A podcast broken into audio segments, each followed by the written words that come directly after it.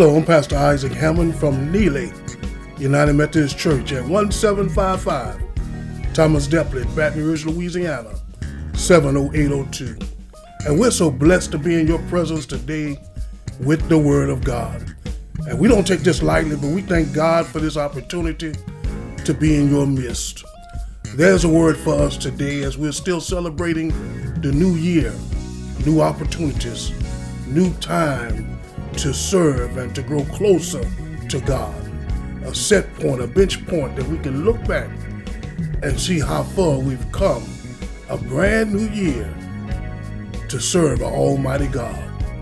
Oh, we're so blessed today to be part of the living, to have this opportunity. And there's a word for us coming out of Luke's Gospel, 8th chapter, starting with verse 4 to 15. And in that gospel, it tells us a parable that Jesus told his disciples one day. And it's talking about the sower, the seed, and the soil. If you want change in your life this year, and you want this year to be different than last year, this parable is for you. Jesus spoke in parables, which means an earthly story with a heavenly meaning. A parable is something that we can put ourselves in because we know something about the story. Jesus would do that many times. Often he would take a story that many people knew about, whether it might be farming or, or temple worship or something dealing with their everyday lives that they could equate with to tell them something about their heavenly meaning and an understanding that he wanted them to receive from heaven. And in that passage of scripture, he tells us that there was a sower one day. A sower is one that throws out seed and plants seed and tends to the ground and works, and he's a servant to the harvest to make sure that everything goes right and everything is tended to. Seeds are put in the ground, water comes forth, and all those things that are used to grow. The sower is us. And when you look at life, when it comes to the kingdom of God, you look at things that need to be changed in your life. We've all had sores in our life. Our grandparents, they tried to teach us. Our parents, our teachers in school, and our community leaders, those in church that taught us Sunday school, and those elderly in the community, they tried to show us the right way to keep from going off track. To they were sowing in our lives. We are sowers we should be teaching the next generation, the Bible says, the things of God.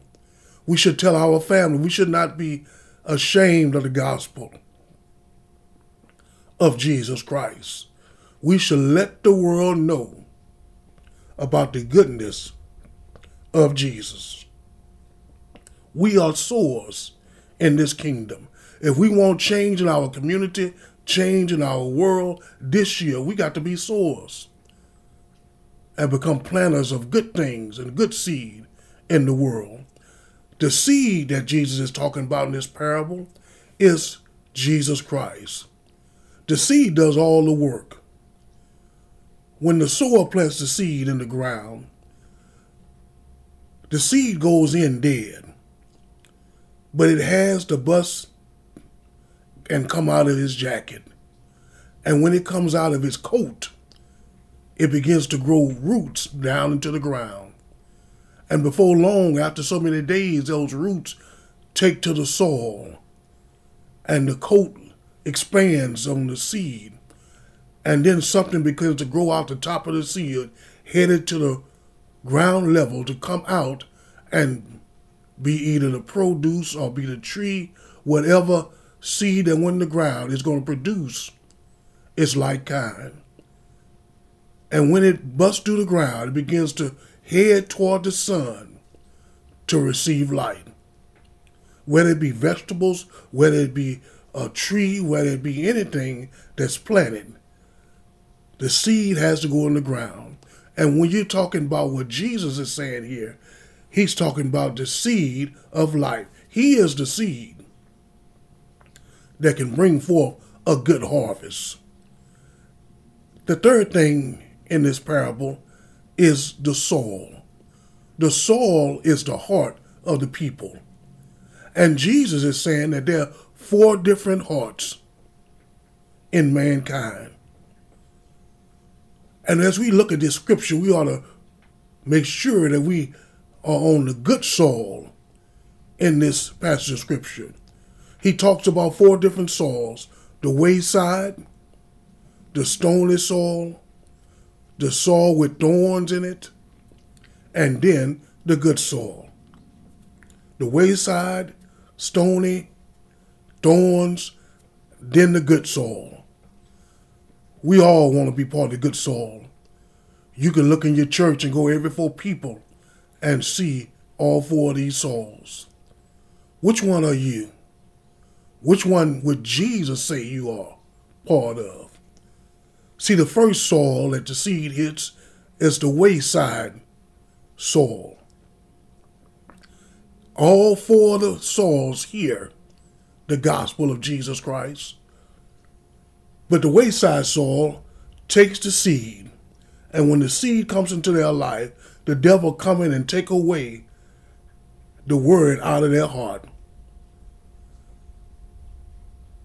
Maybe somebody might be listening today, and you came to Jesus and you want to start this year off right, and uh, you've been looking in your Bible, studying God's Word, but seems like every time you try to get close to God, the devil comes along and steals your joy.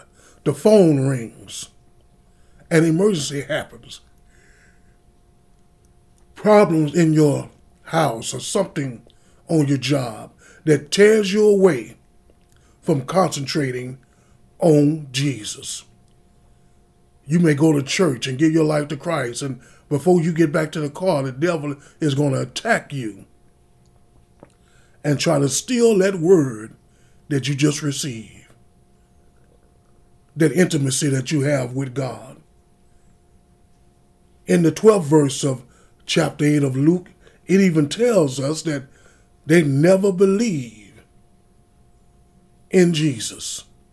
They never get to the point, those that have this soul in their heart. They never get to the point of truly believing in Jesus because they let the devil steal from them every time they try to get close to God. When people try to tell you, oh, you don't have to do that. You don't have to serve God like that. You can still do what you want to do and God understand. Now God doesn't understand why you would listen to somebody that's leading you astray. But the Bible says the devil is like that. He comes and he tempts just like he tempted Eve in the Garden of Eden. Don't let the devil steal your joy and your walk with Jesus Christ by telling you that everything is all right and God understands. He understands that you're human. The wayside seed, when you throw it out, the birds tend to come around you because they, they're looking for the wayside seed so they can begin to eat because all the seed can't go in the ground. That's how the devil is. He's looking for who he can devour. And you wonder why situations in your life don't change and opportunities don't come your way and the business never takes off the ground.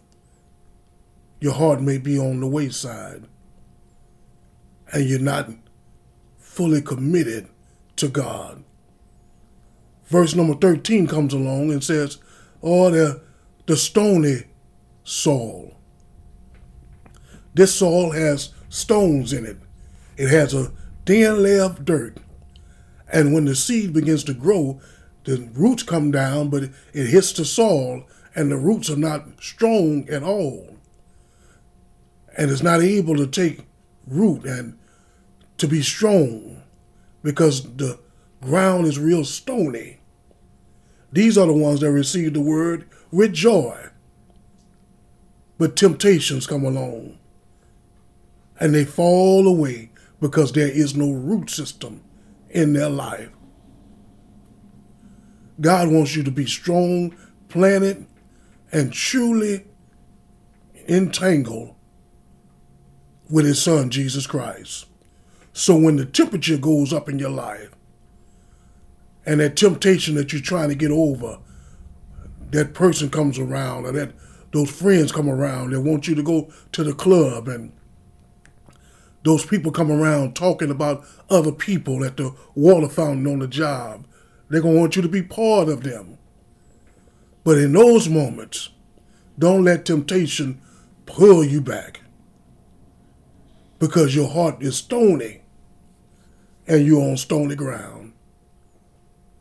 Don't let the stones of this world trap you and compress you to not growing in Jesus Christ.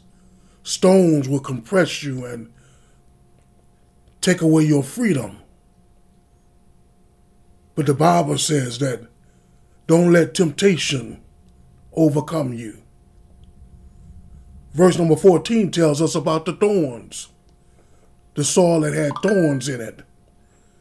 These are the ones that choke and are choked by the cares of the world, the riches of the world, and the pleasures of life. The cares of the world. These cares come along, and we have to, so many things that we have to care about. Or we have our organizations that we have to take care of. The social media, we have to get on Facebook at least 30 minutes a day instead of reading the Word of God. We have to tend to this after school program. We have to tend to this situation on the job. All these cares are tears away from our walk with Jesus. And thorns, they will hurt. Oh, these, these cares cause us so much pain the riches of the world. We're running behind the job. We're running behind making more and getting more and gaining more. We're running behind so many things when God is saying, run behind me. The pleasures of life, things that we think are causing pleasures in our life that are really not good for us. We seek the sensation of pleasing the flesh those thorns, they come back and hurt us. And we get caught up in a situation that we can't get out of. But then verse 15 tells us about some good soul. Somebody's heart is good. They are honest and good hearted. They keep the word. They bring forth fruit. And they have patience when it comes to God. And they bring forth fruit 160, sometimes 30 fold because God is using them to bring forth change. If you want change in your life, you got to be willing to be patient and keep His word and be honest and have a good heart toward God. Because there's so many soils out there, the wayside, stony, thorns, but there is good soil also. And it's only the good soil that'll bring forth change. I'm here today to tell you whatever you're going through, let the seed of Jesus come into your life. Take root, bust open, and flourish in your life. And you never will regret letting God have his way in your life. I'm going to say a prayer today if you believe by faith, I want you to say this prayer with me. Do you repent of your sins? If you repent, say, Lord, forgive me. Let us pray. Heavenly Father, I come now. Father, I repent of my sins. I believe that Jesus is the Son of God. Wash me, cleanse me, and create in me a clean heart and renew a right spirit within me. I believe that Jesus gave the Lord's Supper died on the cross of Calvary the next day, went to a borrowed tomb for three days, but early that Sunday morning, got up with all power in his hand. I do believe. And now he sits at the right hand of God, interceding on our behalf. Let me be part of the holy family of God, to live with you forever In Jesus' name I pray. Amen.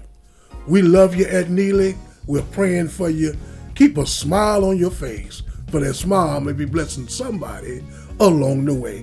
Be blessed.